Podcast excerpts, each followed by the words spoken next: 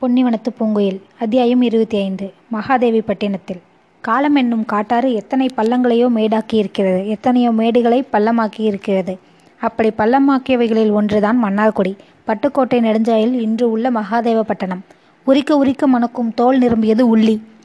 உடலை உடலின் தோலை உரித்தாலும் உள்ளே தேசபக்தி மணக்கும் மக்கள் நிரம்பியது உள்ளிக்கோட்டை. உள்ளம் எனும் கோட்டைக்குள் நாட்டுப்பற்றை தவிர வேறு ஒன்றும் நுழைய முடியாத வீரர்களை கொண்ட உள்ளிக்கோட்டை குப்பச்சி கோட்டை ஆலங்கோட்டை பரவாக்கோட்டை ஆகிய சிறு சிறு கோட்டைகளால் நாற்புறமும் சூழப்பட்டு அதன் நடுவே ஆழமான அகலிகளும் வானலாவிய திருமதில்களையும் கொண்டு வனப்புடன் விளங்கியது மகாதேவப்பட்டினம் சம்பவ மகாதேவரும் சௌபாகிய சுந்தரியும் ஒருபுறம் கோயிலும் கோயில் கொண்டிருந்தார்கள். பிரதாபசிம்மரின் அறநெறிக்கு வழிகாட்டியாகிய விளங்கும் கோதர கோதண்டராமர் கோயில் ஒருபுறமும் கோட்டைக்கு காவலாகிய எல்லையம்மனின் ஆலயம் மற்றொரு புறமும் அமைந்திருந்தன. ராமேஸ்வரத்திற்கு பாதசாரியாக செல்லும் வடநாட்டு யாத்ரீகர்களின் கூட்டம் ஒன்று அங்கு உள்ள அன்னசத்திரத்தில் தங்கள் பெயர்களை பதிவு செய்து கொண்டு கோதுமை மாவும் நெய்யும் சர்க்கரை மற்றும் சமையலுக்கு வேண்டிய பொருட்களையும் பெற்றுக்கொண்டிருந்தது அப்போது கனகன என்று கோட்டைக்குள் இருந்த மணியோசை முழங்கவே அவர்களை நோக்கி அங்குள்ள மணியக்காரர் மகாராணி அன்னபூர்ணா தேவியார் ஆலய வழிபாட்டிற்கு வருகிறார்கள். எல்லோரும் ஆதிவராக மூர்த்தியின் ஆலயத்துக்கு செல்லுங்கள் ஆடை வழங்குவார்கள் என்று பணிவுடன் வேண்டிக் கொண்டார். லாட சங்கிலியையும் கோல் ஜாலர் முதலியவைகளையும் முழங்கிக் கொண்டே ராமநாமத்தை பாடிய வண்ணம் கோட்டைக்குள் நுழைந்தது. அப் அப்பைராகிகளின் கூட்டம். கோட்டையின் உட்புறத்தில் அழகு சோலையின் நடுவே விளங்கிய திருக்குளத்தில் சுமார் நாற்பது வயது மதிக்கத்தக்க பெண்மணி ஒருவர் ஈரச்சேலையுடன் தன் திருக்கரங்களால் தங்கக்குடம் ஒன்றில் தண்ணீரை எடுத்து இடுப்பில் வைத்துக்கொண்டு படியேறி வந்து கொண்டிருந்தார். அவரது திருப்பாதங்களில் சிறு கற்கள் உறுத்தாத வண்ணம் பல பணிப்பெண்கள் சிவப்பு நிற கம்பளங்களை நடைபாவாடையாக விரித்து வந்தனர். அந்த அம்மை அதன் மேல் நடந்து வந்து ஆதிவராக சுவாமி சன்னதியில் உள்ள கருங்கல் தளத்தில் தண்ணீரை வார்த்து தம் திருக்கரத்தால் தரையை மெழுகி கோலமிட்டார்கள். சந்நிதியின் ஒரு புறத்தில் வான சாஸ்திரத்தில் வல்லவரும் பஞ்சாங்கம் கணிப்பதில் பண்டிதர்களும் ஆகிய பஞ்ஞா நாட்டு வேத விற்பனர்கள் பலர் நின்று இருக்கும் சாமமும் இயம்பினர். அவர்களுக்கு எதிர்ப்புறத்தை பெருக வாழ்ந்தான் மறையவர்கள். பலர் வரிசையாக நின்று ஆழ்வார்களின் அமுதனைய பாசுரங்களை ஓதினர். இவ்வாறு இருமறைகளும் தொழுதேத்த பன்றி உருவெடுத்து பார்க்காத்த பரம்பொருள் ஆகிய ஆதிவராக மூர்த்தி இரு கரங்களையும் வைத்துக்கொண்டு நின்ற திருக்கோலத்தில் பால் போன்ற மேனியும் திருமறுமார்பில் பச்சை நிற மச்சமும் அலங்கரிக்க திருச்சேவை அருளி கொண்டிருந்தார். பிரபோ தாங்கள் வராக அவ அவதாரம் எடுத்து இந்த பூமண்டலத்தையே தங்கள் இரு பற்களால் தாங்கி உலகையே ரட்சித்தீர்கள். எங்கள் குலத்தையும் அவ்வாறு ரட்சிக்க வேண்டும் என்ற கருத்தில் தன் கணவரை ஏற்றிய மகாராஷ்டிர கீர்த்தனம் ஒன்றை அம்மையார் அருமையாக பாடிக்கொண்டு தம் இரு கண்களாலும் பக்தி கரை புரண்டோட கணிந்து முழுகினார்கள். அப்போது அம்மா என்று பிரதாபசிம்மரின் குரல் கேட்கவே அவர் ஆவலுடன் திரும்பி வா மகனே என்று தலையசைத்து மைந்தனை வரவேற்றார்கள். பிரதாபசிம்மர் முதலில் யாரை வணங்குவது என்று சிறிது யோசித்தார். பிறகு முதலில் தாயின் திருவடிகளை தொட்டு வணங்கிவிட்டு தாய்க்கு தாயாகிய தாமோதரனை பிறகு வணங்கினார்.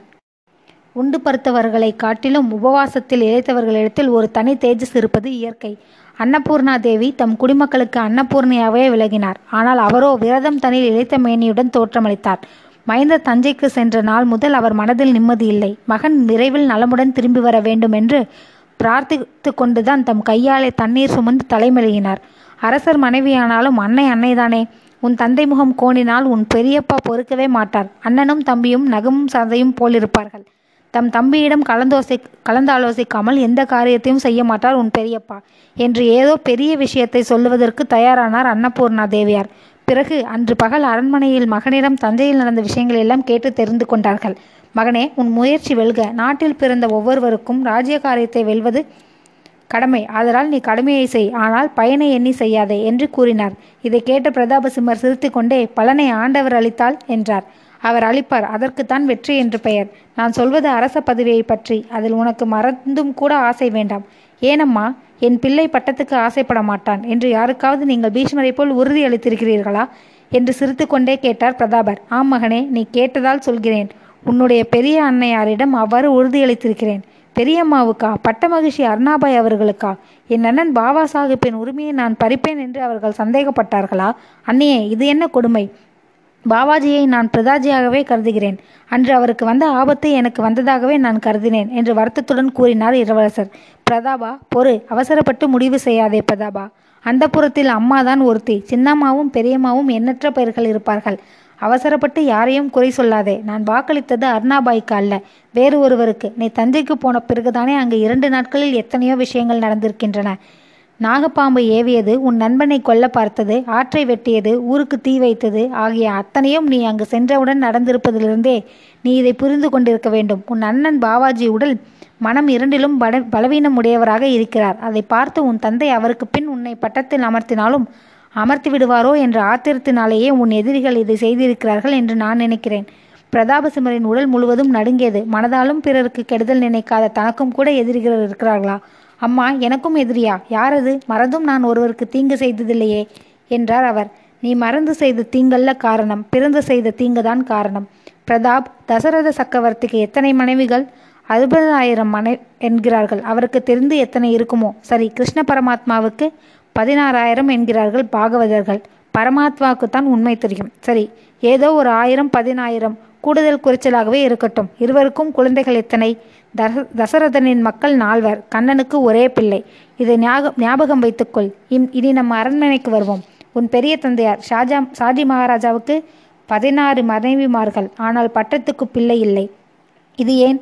யாருக்கு தெரியும்? எனக்கு தெரியும். அதுதான் அந்தப்புற ரகசியம். அரசருக்கு பிள்ளை பிறந்தால் ஊ ஊரில் அதிர்வேட்டு முழங்கும். அந்த புறத்தில் கலகமும் குழப்பமும் நடக்கும். ஊரில் திருவிழா நடைபெறும். உள்ளே கோபமும் பொறாமையும் அமர்க்கலப்படும் ஐயோ அவளுக்கு பிள்ளை பிறந்து விட்டதே. அவள் மகன் பட்டத்துக்கு வந்து விடுவானே என்று அடுத்த ராணி அங்கலாய்ப்பாள். அவள் தோபி தூபம் போடுவாள். கைகேயி முதல் கமலாபாய் வரையில் எந்த நாளும் அந்த புறத்தில் இந்த பொறாமையும் சூழ்ச்சியும் இருப்பது இயற்கை. பட்டமும் பதவியும் பஞ்சமாபாதகத்தின் பிறப்பிடங்கள். சுமார் இருபத்தி ஐந்து ஆண்டுகளுக்கு முன் இம்மாதிரி ஒருத்திக்கு ஏற்பட்ட பொறாமைதான் என் மகனுக்கு பட்டம் வேண்டாம் என்று நான் சொல்ல காரணம். பிரதாபசிம்மன் மிகுந்த அக்கறையுடன் என்னை மேலும் என்ன சொல்கிறீர்கள்? என்பதை கவனித்தார். துயரம் தோய்ந்த குரலில் அன்னபூர்ணி தேவி சொன்னார். உன் பெரிய தந்தை சரபோஜி அவர்களின் இரண்டாவது பட்ட மகிழ்ச்சியின் பெயர் அபுரூபாபாய் சாகிபா. அப்போது உன் தந்தைக்கு மட்டும்தான் புத்திரப்பேறு உண்டாயிற்று. நமக்கு பிள்ளை இல்லையே. இரு இவருக்கு நாலு பிள்ளைகளா என்று அபுரூபாபாய் ஆத்திரம் கொண்டார். அந்த புறத்தில் ஒரு நாள் போவது ஒரு யுகமாகிவிட்டது. இந்த மனத்தாங்கல் காரணமாக நாம் மகாதேவி பட்டணத்திலேயே இருந்து வந்தோம். ஏதேனும் விசேட காலங்களில் மட்டும் இங்கிருந்து தஞ்சை அரண்மனைக்கு செல்வது வழக்கம்.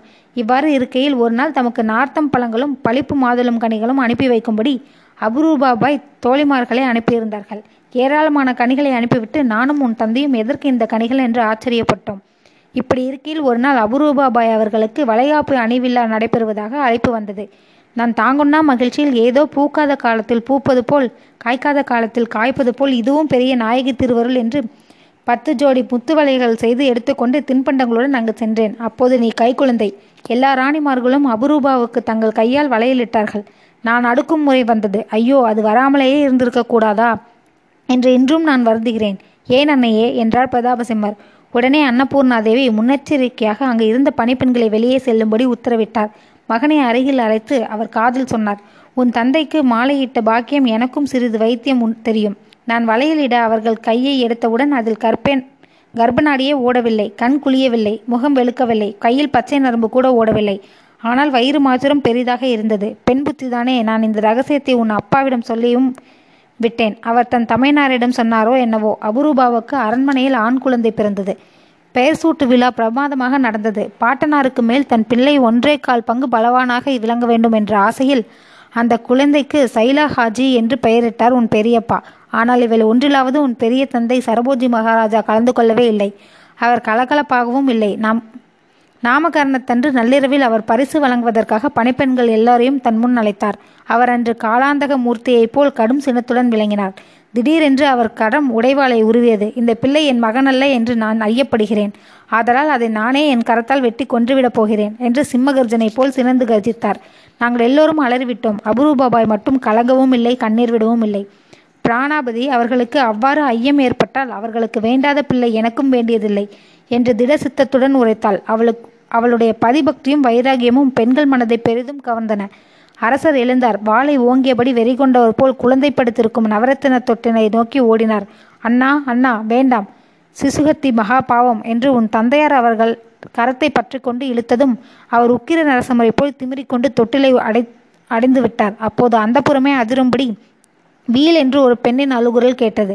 உள்ளங்காலிலிருந்து உச்சந்தல தலையில் உச்சந்தலை வரையில் எங்களுக்கு ஒரு நடுக்கம் ஏற்பட்டது. மகாராஜா என்னை கொல்லுங்கள் என் குழந்தையை கொள்ளாதீர்கள் என்று அலறிக்கொண்டே ஓடி வந்து அடியற்ற மரம் போல் விழுந்தாள் ஒருத்தி. யாரது? என்று அக்கருடன் அக்கறையுடன் வினவினார் பிரதாபசிம்மர். மகனே அது அந்தப்புற ரகசியம். நம் குலத்தின் மானம் அதில் அடங்கியிருக்கிறது. அப்போது விழுந்தவள் தான் அந்த குழந்தையை ஈன்றவள். இதை நீ யாரிடமும் சொல்லாதே என்று மகனை எச்சரித்துவிட்டு அவர் காதில் ஏதோ ரகசியமாக கூறினார் அன்னபூர்ணாதேவி. இதை கேட்ட பிரதாபசிம்மர் திகைத்தே விட்டார். சிறிது நேரம் அவரால் பேசவே இயலவில்லை.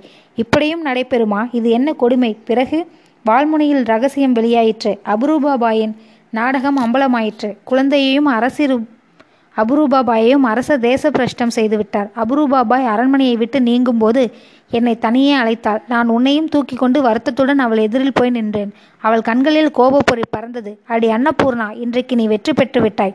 ஆனால் உன் மகன் அரசால ஒரு நாளும் நான் விடமாட்டேன். என்னை பென்று பெண் என்று எண்ணாதே. நான் பேய் பேய் பேய் என்று கத்தினாள். கட்டிடமே எதிரொலி செய்தது. நீங்கள் அரச குலத்துக்கே அவனம் அவமானம் உண்டாக்கும் செயலை செய்துவிட்டீர்கள் அதற்காகத்தான் நான் வருந்துகிறேன். என் பிள்ளைக்கு பட்டம் எந்த காலத்துக்கும் தேவையில்லை என்றேன் நான்.